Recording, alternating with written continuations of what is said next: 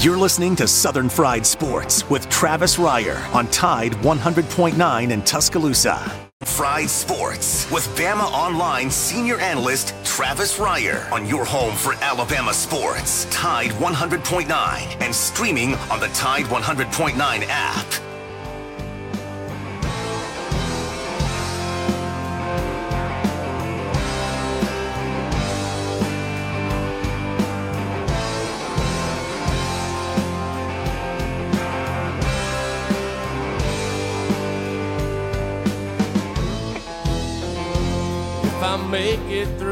Year, I think I'm gonna put this bottle down. I guess as time goes on, I'll grow to miss it less than I will now. And I think I'm gonna tell her that I'm gonna go away for a while. Till I can get this demon out.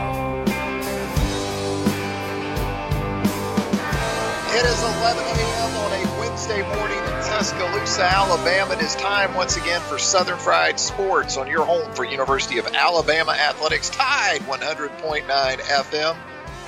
Travis Reier, senior analyst for BamaOnline.com, part of the 24/7 Sports.com network, with you each and every weekday morning right here from 11 a.m. until noon. The show, as always, brought to you by Peterbrooke Chocolatier out there at 1530 McFarland Boulevard North in the Indian Hill section of Tuscaloosa, entering its 14th year in business now in Greater Tuscaloosa. I know the folks there at Peterbrooke Chocolatier certainly appreciate your uh, your help, your support, your patronage there at the store.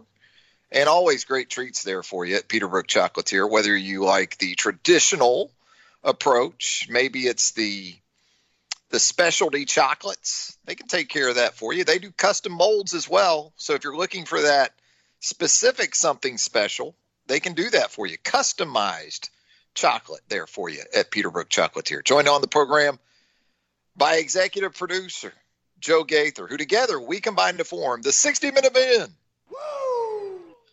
of Sports Talk Radio. Joe Gaither, one day closer to what becomes an even bigger football weekend as a Chicago Bears fan. How excited are you to get this thing going? Not only get it going, but I guess in uh, divisional play, right? Bears and Lions, week one, 12 o'clock. You know, we usually fare well against the Lions, so I'm hoping to start the season off on the right foot. Matt versus Mitch. When you talk about quarterbacks, right? Stafford versus Trubisky. How long is it going to take, Joe, before we see Nick Foles? Uh, about two weeks, maybe. Uh, but you know, Trubisky usually plays well against the Lions. That's one of the teams that he actually plays well against. Uh, so we'll see if he can hang on to that job. It, it, he's going to have a short leash for sure. Yeah, short leash, short leash. You would think with Nick Foles, Super Bowl MVP, sitting there waiting in the wings. 205-342-9904 is the Peterbrooke Chocolatier studio line, by the way. If you'd like to jump on board with us, you are more than welcome to do so. Yeah, we got NFL football tomorrow night with the Texans at the Chiefs. So we get the quarterback matchup right out the gate with Deshaun Watson and Patrick Mahomes. Uh, we want to get into, you know, whose time of year it is. Don't forget, don't forget about Rusty. Rusty's back. The return of Rusty. And those home dogs with teeth when it comes to collegiate and professional football. We'll run down some offerings for you on the program. You can find those also on the personal Twitter account at Travis Reier, T R A V I S R E I E R, and your options, your selections for this week for home underdog with the sharpest teeth.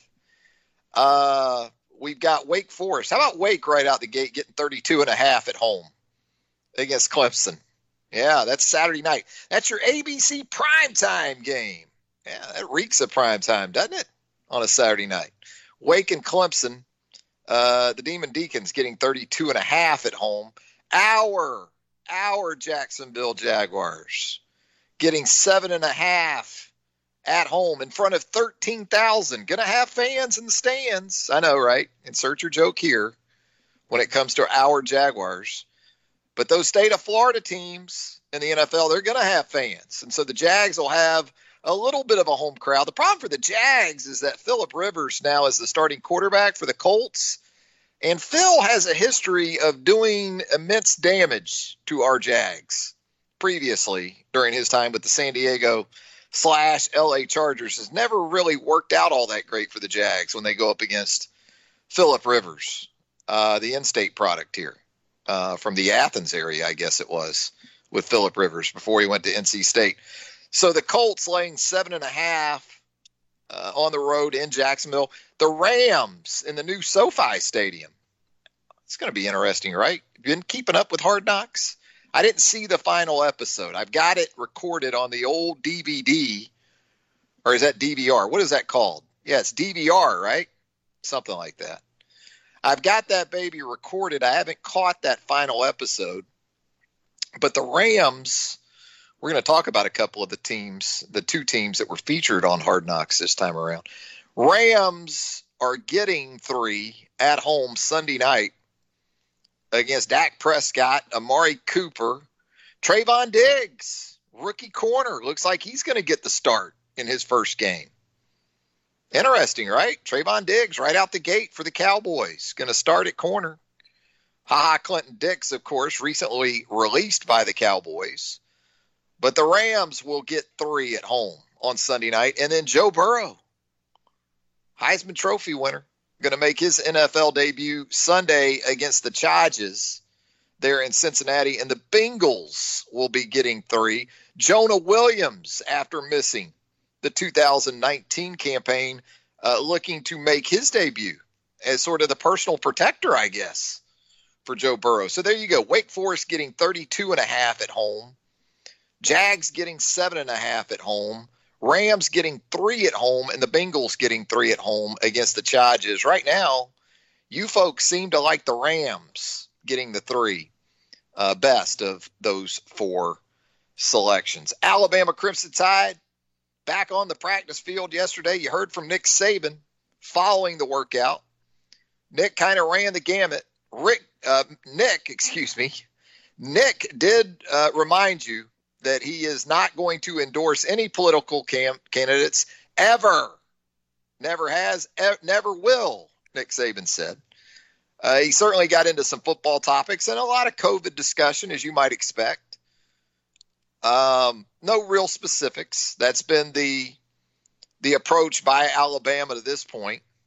Uh, Nick did point out that in terms of hospitalizations and you know, players that have tested positive Alabama actually showing symptoms of COVID 19. They've uh, been minimal in that regard. And uh, so that's a good thing. But the problem, again, if you're a football coach right now, is a couple of things. The problem is uh, the, the, the rules right now, the sort of uh, the rules that are in play don't involve hospitalizations. You know, they're just total cases right now.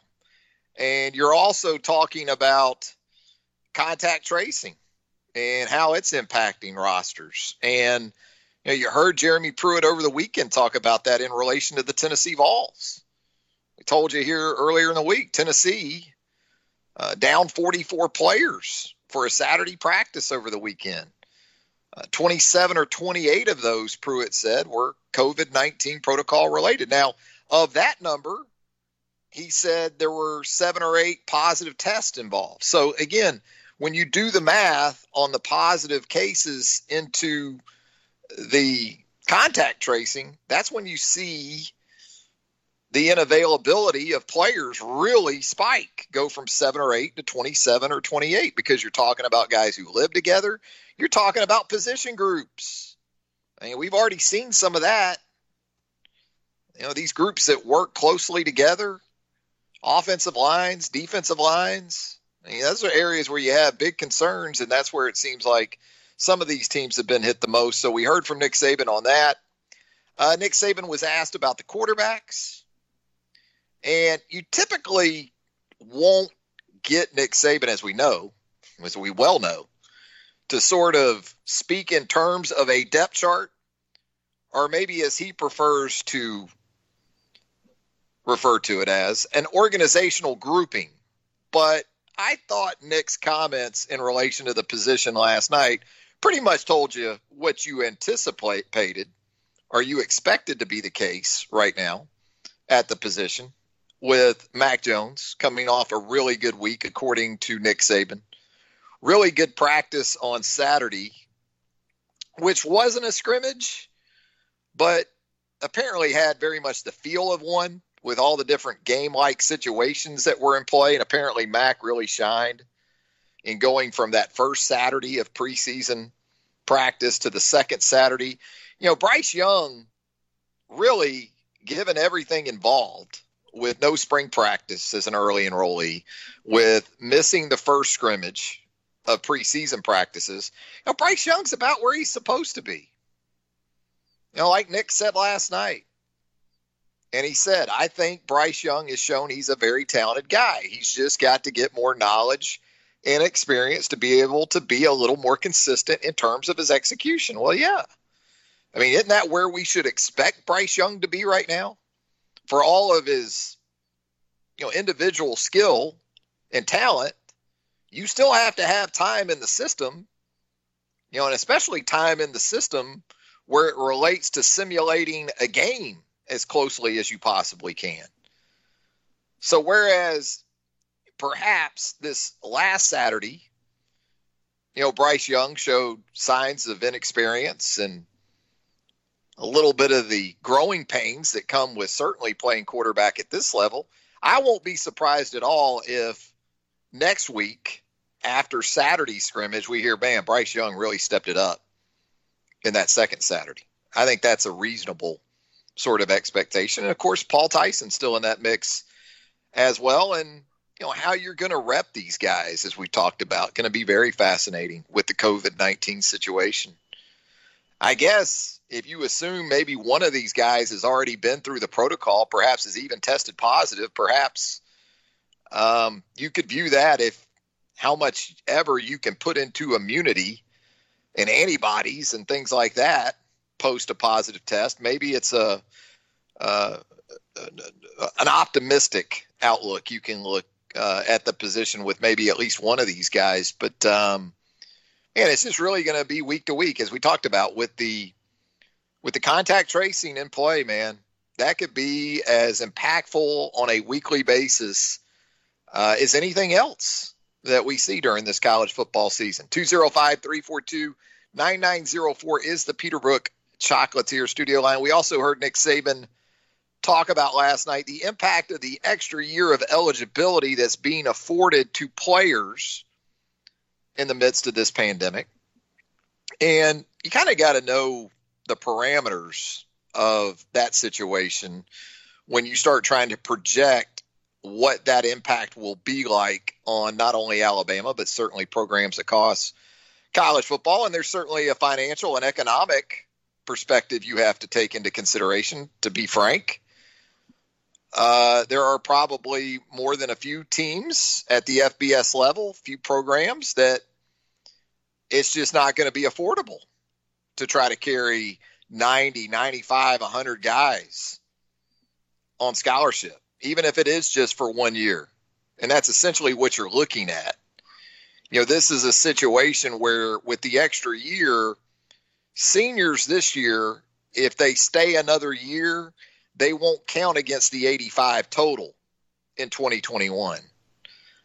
Um, and so, you know, I think Alabama and other programs are going to be able to sort of pick and choose who gets to come back for an extra year. I don't think, big picture wise, when you start looking at underclassmen, it's going to impact, say, an Alabama at all in terms of their recruiting numbers for instance, Alabama for the 2021 cycle right now, as we told you yesterday, with the commitment of Robbie Ouzts, the tight end from Rock Hill, South Carolina, Alabama right now uh, with 21 commitments, and I think Alabama is going to sign a full boat this year. I don't think Nick Saban is thinking, well, you know, with this extra year for some of these sophomores and juniors, we may have to budget accordingly in terms of initial counters for the next year or two. I, I don't think that's going to be the case at all. What we've seen at Alabama has been, if anything, more guys leaving after their third year.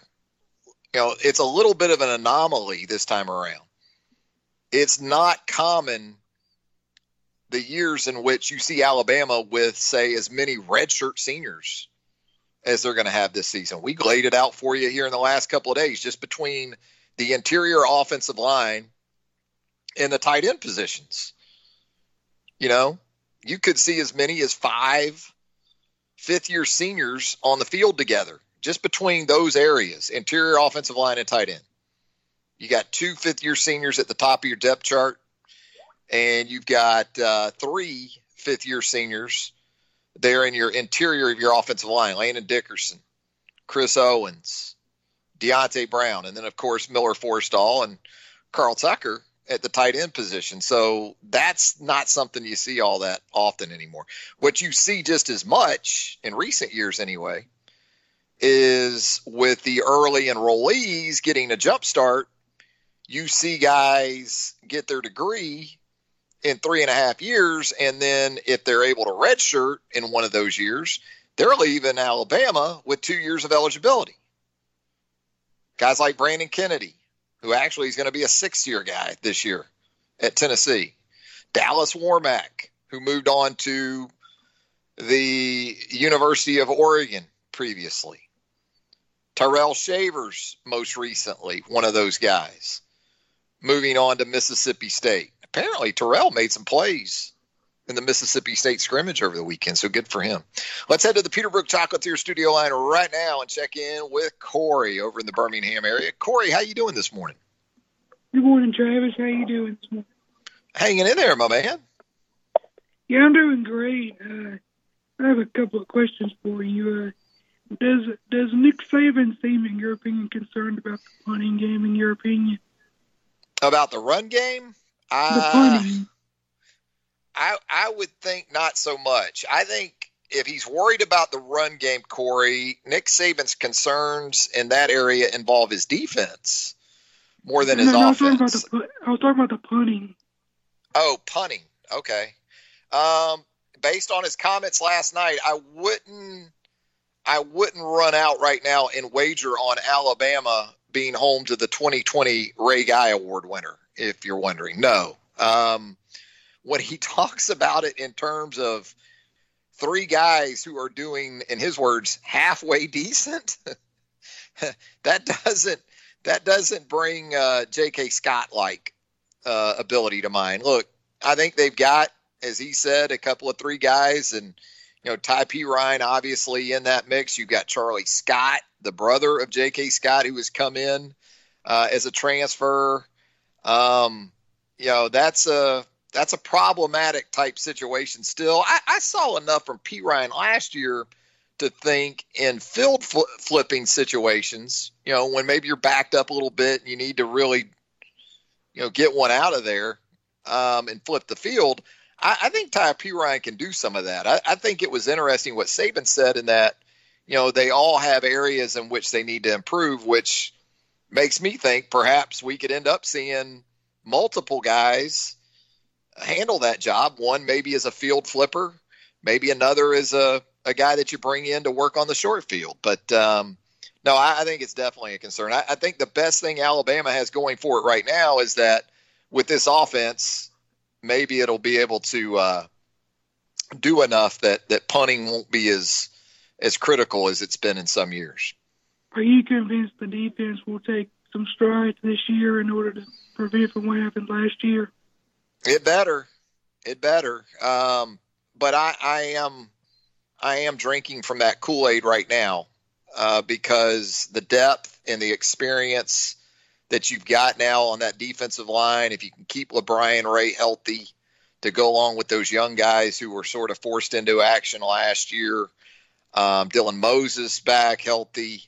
Um, linebacker situation right up the middle of the defense has a chance to be much improved, even with Xavier McKinney moving on from the safety spot.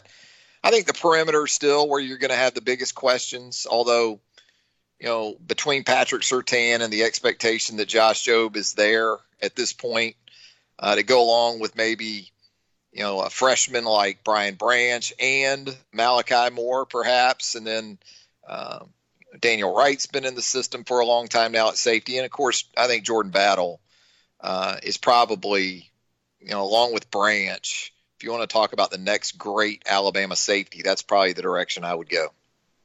How about Coach Murphy's team hitting the practice field yesterday for the first time in a long time, and I'm sure they're excited to get back to practicing because we we all don't really know what the season could have been, but I'm sure they're very excited to be back on the field yesterday. No doubt about it. And uh, you talk about that ability to basically bring back your entire roster intact. Uh, you know, it was a team that was 14 and eight at, at the time when when the season was shut down, and you know, had just come off a conference series win two out of three, and uh, but but to that point, for a variety of reasons, I, I don't think it sort of met up to the expectations. It played a pretty tough schedule, um, but I'm sure. I mean, with it starts in the circle, as you know. And when you bring back that type of talent, that type of depth, and to get some experience uh, for for a newcomer or two there, like you did last year, uh, this should be a, a really, really good team. You think Phelps will get back to form because last year just something was off. Yeah. Really, all the pitchers, so something was just off.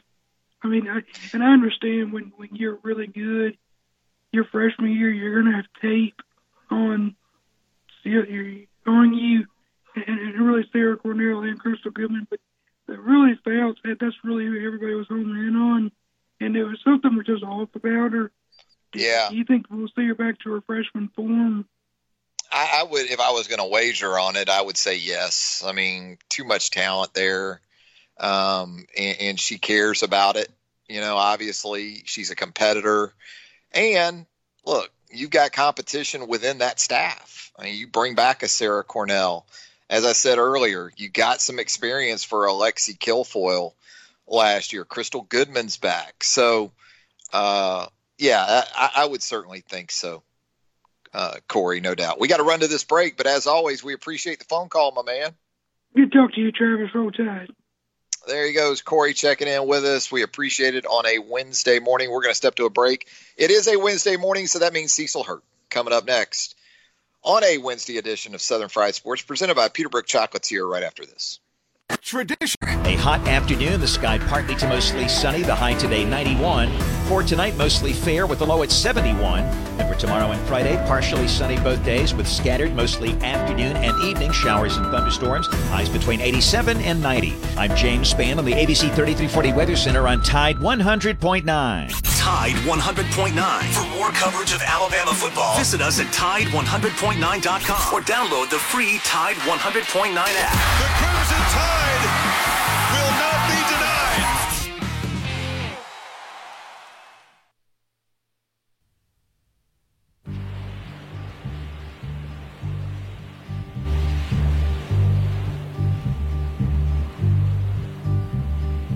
Sitting in the morning sun, I'll be sitting when the evening comes, watching the ships roll in And then I watch them roll away again.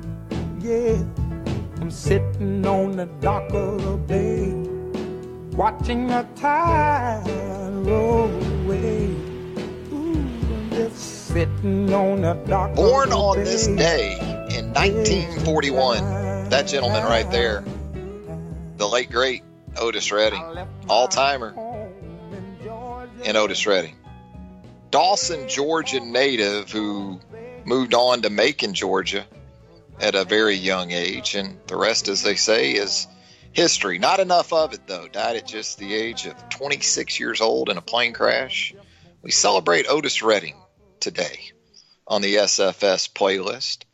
We're going to get back to the Peterbrooke Chocolatier studio line right now. I know we got an Otis Redding fan waiting to talk with us, and Cecil Hurt, the sports editor and columnist for the Tuscaloosa News and Tide Sports.com. Little Otis for us on a Wednesday. Cecil? Otis came from a different time, you know, when it wasn't singer necessarily singer songwriters. You know, Otis would cover a little bit of everything. Otis has a, you know, he's got a, he'd cover the Rolling Stones. He's got a satisfaction.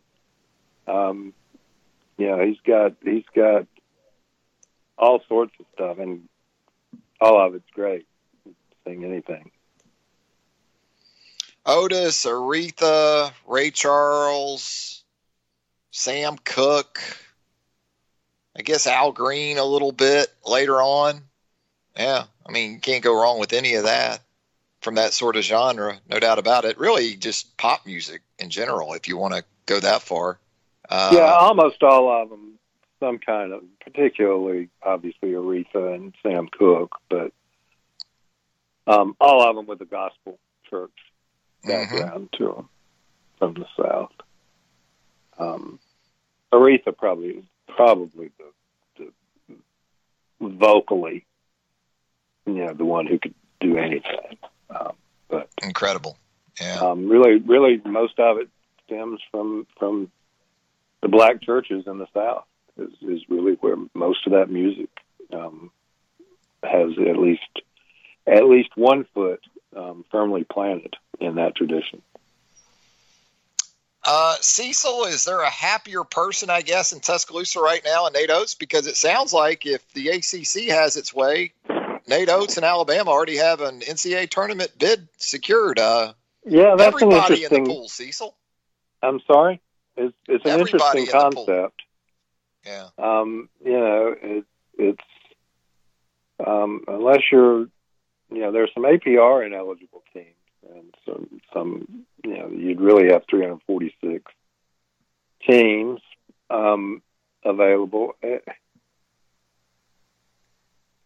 you, you'd have a bye structure in there. You could you, would have to play a first round um, that that would knock out. If you wanted to go to 256, you'd you'd play 90 first round games. I'm assuming at regional sites, if not at home sites. Um, and then they give you 256, and that's just one extra weekend. Now that's 128 games on Thursday, Wednesday, Thursday, and um, you know that's manageable. I mean, you, you figure out what your what your venues are. Um, yeah, most campus most campus sites, you know, let's just randomly say Notre Dame, they could host, you know, eight teams. That wouldn't be be hard. So you found 32 schools to host eight teams and and play it down, and so one extra weekend, and you're at your 64, and everybody can fill out a bracket then, and, and you've got a week for all that crazy. Yeah. So so um, you don't lose the bracket, which is important. The bracket is um, a tremendous source of entertainment and interest in the NCAA tournament. So so one extra weekend, you've got your 64 teams. You fill out your bracket. Now, um, depending on how good you are, you, you there'd be some upsets. It's basketball, um, but maybe that'd make it more interesting for one year. I wouldn't want to go to that format uh, forever because I think it it um, would devalue the regular season but uh, who knows what the regular season this year is going to be? And if you play a regular season that's basically for seeding purposes, then that's then that's fine. Um, that's okay. And sure, um, for for one year, uh, it'd be experimental. It, there'd be some logistics to be worked out, but it's not the worst idea I ever heard. In terms of the value of the regular season, in that scenario. Um, is, is, that problematic, or does that does that concern you, it is. or is it, is, is it just, the, the, the, prospect of it being a one off, you know, and, and, not a permanent fixture? And you don't have that drama, that February drama. You don't have yeah. um, Dick Vitale or, or bubble talk, yeah, or yeah, yeah. You know, I don't know what um, Joe Lunardi's going to do with himself um, if there's no if there's no selection. I guess you you tinker with the seating.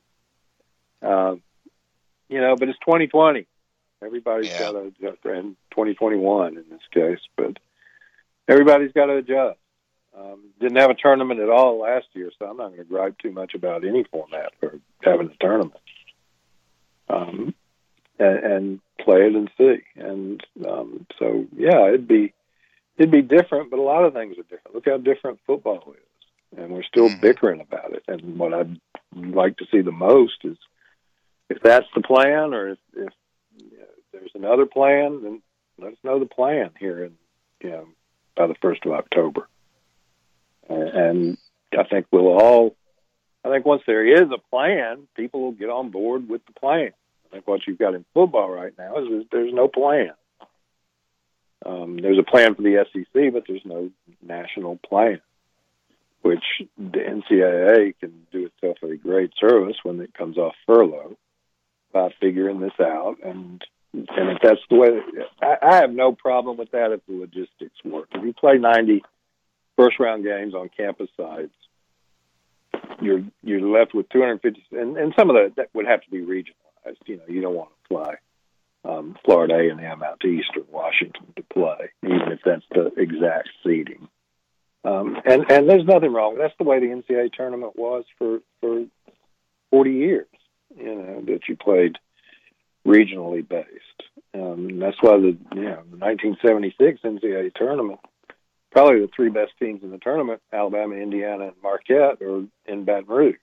You know, because it was regional, because the Big Ten and the, you know, that's that's not saying anything against UCLA. John Wooden, great, great teams that they had, but you know that West Regional for many years in the '60s and '70s, nobody had who was going to beat them. New Mexico State. Um, you know that that was you know if you won the pack at what was you know the pack of eight the Pac ten um yeah then then you were going to win the west region because it was you know, regionalized and santa clara or new mexico state wasn't going to beat ucla very often Cecil, we've had a couple weekends here of college football, and we're moving toward integration of the uh, Power Five, a couple of the Power Five leagues here in the next couple of weeks before we get to the SEC uh, at the end of the month. What what are some of your main takeaways uh, of what you've seen in these first couple weekends, maybe in terms of quality of play, the fan attendance perspective? Uh, just sort of what struck you, what has struck you the most, maybe these first couple weeks. Teams that haven't gotten to do much um, physical work, much contact work, mm-hmm. it shows.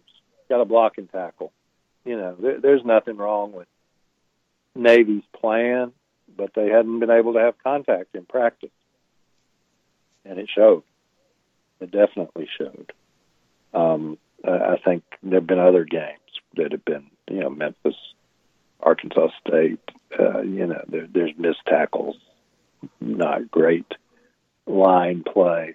Um, so I'll be interested to see where the SEC teams are, where where Alabama is. It, you know, if LSU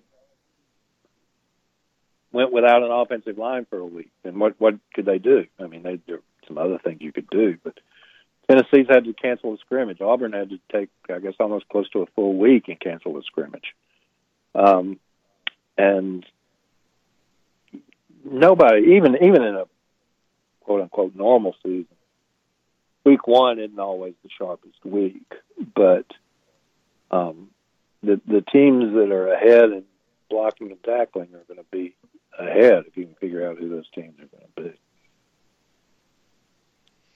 given what we know about these first couple weeks and sort of in connection with player availability and those things at Alabama, what we heard from Nick Saban last night in regards to the Crimson Tide's current quarterback situation, is it about what you would expect it to be? Is, is with an emphasis maybe on Bryce Young and you know what he hasn't been able to do and what he's just now being able to do is is that about what you expected to hear? It was. It was. I, I think that um, you know he doesn't want to discourage anybody. One thing, somebody may have to play. It's, you know, you may, you may be down to one at some point in the season. Um, so I think that he, he uh, tried to be optimistic about everybody, and I think that's fair. I think that Mac, if everything's equal, that Mac will start that first game in, at Missouri, and then we'll see how that game goes. Um, and you know, I think Mac's got a pretty good lead. Again, with Bryce, pe- people have to realize, you know, that, that he played a high school game, and he has not even had a scrimmage, not just a game, but a scrimmage technically yet. You know, now Nick Saban wouldn't call last Saturday's practice a scrimmage. He said it's game simulation. So, but Bryce did play, did play some 11 on 11 in that. But so, so here's a guy, you know, he had no spring. So, so in, in those terms, he's where he would have been in April. Now he had a little more strength work and you know a lot of time to meet and get to know the offense and so forth. But you know, there's just so much you can put on a kid who had these. I mean, that's the reason why quarterback signees come in in December these days, is so they can go through all that work and have three scrimmages and get that experience behind them. Um, everything is going to be new to Bryce uh, at, at whatever point that he goes in, and I certainly don't think that, that that's going to be the first snap of the Missouri game. Uh, again, if Mac's available, um, which certainly no reason to think he's not, but takes that 2020. Um, so it's it's and yet he's going to have the expectations that he has, and so I think Nick's trying to balance those things out. And you talk about again player availability, and you outlined the situation at Tennessee and and Auburn, and I think Vanderbilt's had some issues, really just about across the league. LSU, um, in terms of what we know about uh, contact tracing seems to be the topic that keeps coming up. I know Jeremy Pruitt uh, went in depth on it and made mention of there being variances between counties and states and uh, have, we not talked about contact tracing enough in terms of how it's potentially going to impact rosters once we get into the season, Cecil? I mean, we talk so much about case numbers. I know Nick outlined a little bit last night that hospitalizations have been down, and you know the cases that Alabama has have uh, generally not involved symptomatic issues. Uh, but Uh, contact tracing right now is is is sort of the the wide ranging aspect of this that seems to be keeping a lot of these guys out. No coach is going to say this, Travis, and, and I'm not even saying that, that I think it's necessarily the best thing, but every coach would. It's probably at the point where they wouldn't mind seeing the students, the the general student population, um, go go strictly to virtual learning and send them home. Yeah, you know, uh, I think every coach would. That would make every coach's life easier. I'm not saying it's right. I'm not saying that that reflects college experience.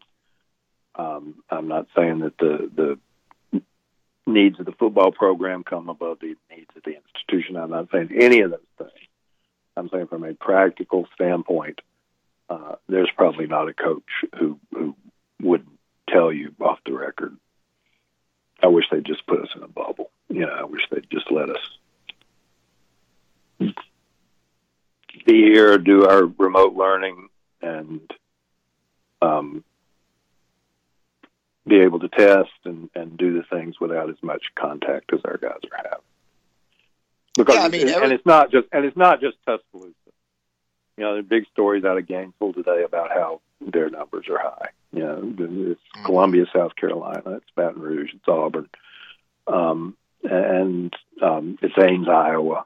It's it's um, Norman, Oklahoma. So so you know the the several of these Big Twelve non-conference games, which I don't really, I guess they needed them to get to ten games in a ten-team league, but um, several of these games have been postponed. Um, so uh, I, I think the big the SEC was smart to wait two more weeks. I'll be interested to see what the effects are in Clemson or, or Georgia Tech and so forth um, after they play. But uh, yeah, contact tracing is big, and contact tracing is much easier um, under those circumstances if you didn't have a student population. Yeah, I mean, with the contact tracing protocol, uh, you're going to be sitting 14 days uh, still at some places, whether the you guy test positive or not. Today, he's not playing against Missouri. Yeah. The guy tests Think positive about it that today, way. he's not playing against Missouri.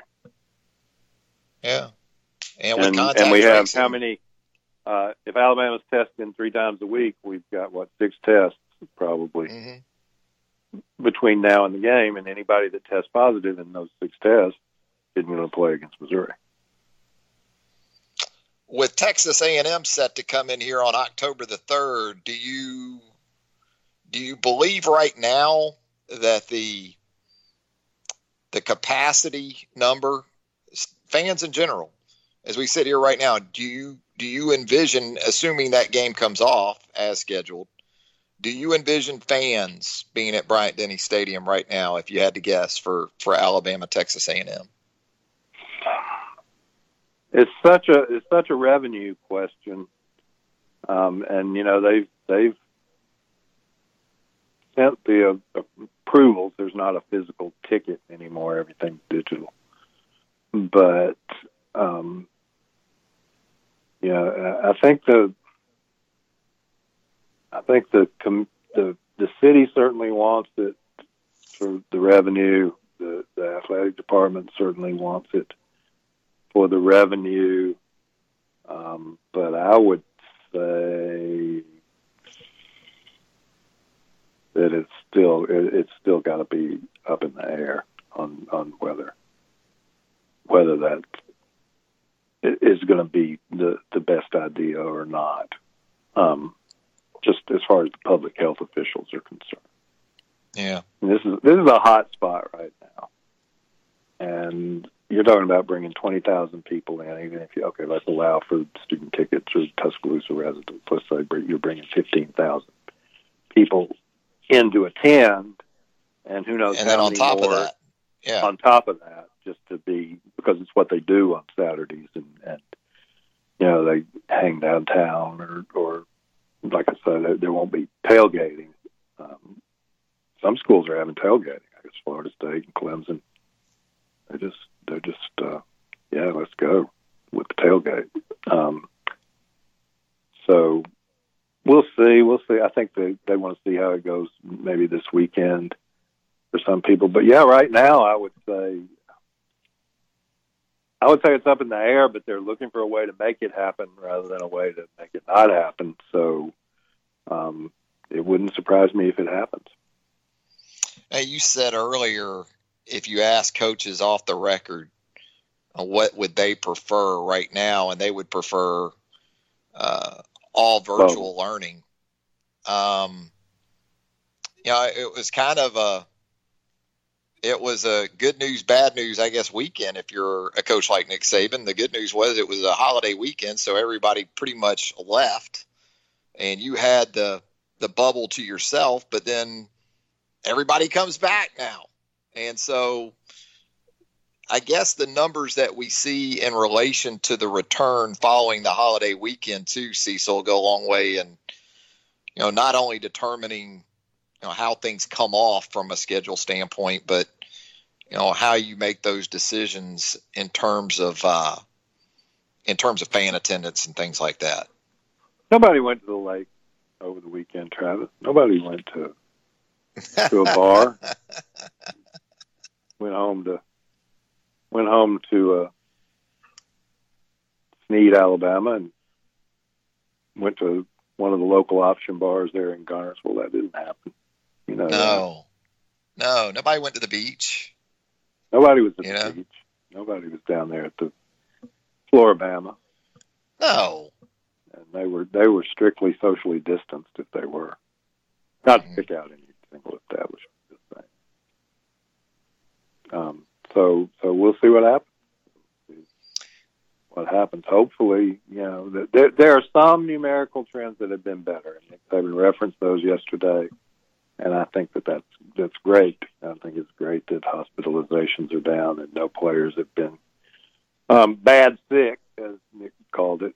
Nobody's been bad sick, um, and, and that's good. And you know, there's there's there's not going to be a high mortality. There, there may be a virtual zero mortality among players, but it's it's the community spread again that that's what people are watching, not the mortality rate of 20 to 25 year olds, which is going to be virtually zero.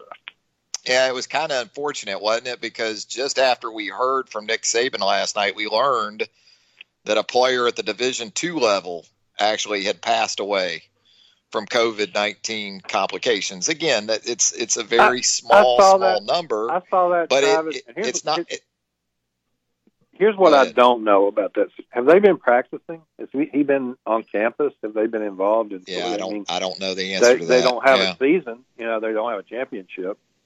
Yeah. They don't have a season. Has he even been on campus? Has there been any way to relate?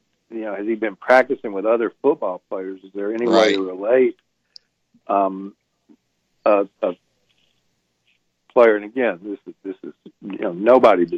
Nobody. This is a, ter- a tragedy. I, I feel for his family. Um, but a 355 pound, pound player with who Yeah. probably has some comorbidities. Um, what's the direct relationship of that to football? Um, if if, he, I I don't even know if if California U of Pennsylvania has spring football. You know, if they do, did they have it?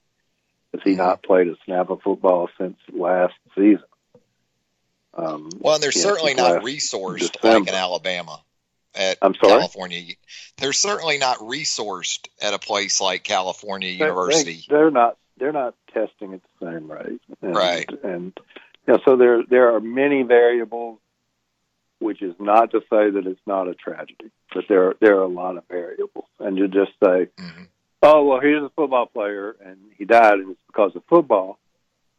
You know, I'd need to know more before I I would venture that. But I, I'm I wonder the last time that he took part in football related activities would have been. Sure. Yeah, in some ways, it sort of dispelled the the the rhetoric and narrative about demographics. You know, with this disease, young people don't get sick, young people don't die. Well, there is one. They that do, die, and- but at the same time, he also he also fits some demographics of those who are suspect um, and vulnerable, right? Right, and, and whether you know was was were they having? I don't think. I don't know this. Uh, again, I need to to have more information. I doubt. I'll put it this way. I'll doubt that Cal U of Pennsylvania was out there scrimmaging every day or doing eleven on eleven, if they were even practicing, if they had even practiced in the spring. Right. Uh, yeah, I, I don't know when the last time this young person was directly involved in football activities to the point where you could say, well, he got COVID nineteen. He he picked up the coronavirus because of football, because of what he was doing for football. I just don't know Right. that that's that, that's the case or not the case, but I don't know that that's the case. As we let you go, Cecil, big news out of Baton Rouge 25% capacity for Tiger Stadium this season. And even bigger, Cecil, tailgating on campus at LSU will not be permitted in 2020. And LSU Athletics is encouraging fans without tickets to enjoy the game from home. Good luck with that enforcement, right? We'll see how it goes. Um, you know, they've they've had a tough time with with several things, including the hurricane. Um, Yeah. But they've had a tough time with with coronavirus as we have, but they've had a tough time in Louisiana and a significant um, mortality rate, and uh, you know, so maybe so. Maybe people will, you know, set aside the, the gumbo call. pot or, or or you know, cook cook the gumbo at home. Um, I'd go and- red fishing in the morning, man, is what I would do. And then, yeah, have the gumbo already going. Masters. Yeah. Get Throw back that baby on the, Masters. television. Yeah, and uh, just just sit there and Had the Abita the- on ice, cook- you know? yeah, yeah, have a have a cooler, Turbo dog. fish. That sounds yeah. And somebody somebody to somebody in town will be making a big pot of gumbo wherever you Yeah. get out of. I, I, could Yeah. do it. I could do it in Louisiana That, that, that way. wouldn't be the that wouldn't be the worst weekend in the world No. by any stretch. No. That'd be one of the very best, if you ask me. Well, So you know, See- again, uh, fans like tailgate. I'll be interested to see at Clemson this weekend. Yeah, how, how that goes. yeah, that will be Dabo has a playlist. Dabo's already. I asked Dabo about cutting off the artificial noise, and he started telling him what songs he wants to hear. What do you think's on Dabo's playlist? I think That's uh, a good question. you know I, it's hard to say with Dabo. I think Dabo's got some REO Speedwagon on that on that playlist though. Dabo grew up a stone's throw from the Pelham Amphitheater, so Yeah, Dabo, Dabo might have gotten Yeah. over there for a uh, for a triple bill of Steve Miller Foghat, um, Edgar Winter Group triple header one summer. He might, yeah, he might even done that. surprise you. Have a little Whitesnake on there. You know, Absolutely, some hair metal. Yeah, Dabo's here I go again metal. on my own. Here, right? some, some, yeah, absolutely. Some pour some sugar on me. I can definitely see Davo. Go with some Def Leppard. Oh, Dabo's playlist. Oh yeah, absolutely. little poison on there. Every rose has a thorn. Yeah, yeah, no doubt. that's big. That was big in Pelham. You know it was. Absolutely. Well, Cecil, we appreciate you here on the program. Appreciate your great work there at the Tuscaloosa News and Tidesports.com. Thanks, man. Thank you. There you go, Cecil Hurt on a Wednesday. That's going to take us into a wrap of a Hump Day edition of the program. Always a lot of fun catching up with Cecil. Joe Gaither, the executive producer of the program. And we also had James the intern rocking and rolling there in the production booth at Tide 100.9 FM today. The lunch whistle today, that is going to be Southern Ale House, 1530 McFarland Boulevard North in the Indian Hill section of Tuscaloosa. Was there yesterday. I had that chopped wedge salad with the grilled chicken, with the homemade balsamic dressing, those biscuit croutons, and then I had to get I had to get the uh, bacon ranch tots as the side. They're outstanding. Southern Ale House, 1530 McFarland Boulevard North. Until 11 a.m. on Thursday. Have a great rest of your Wednesday, everybody.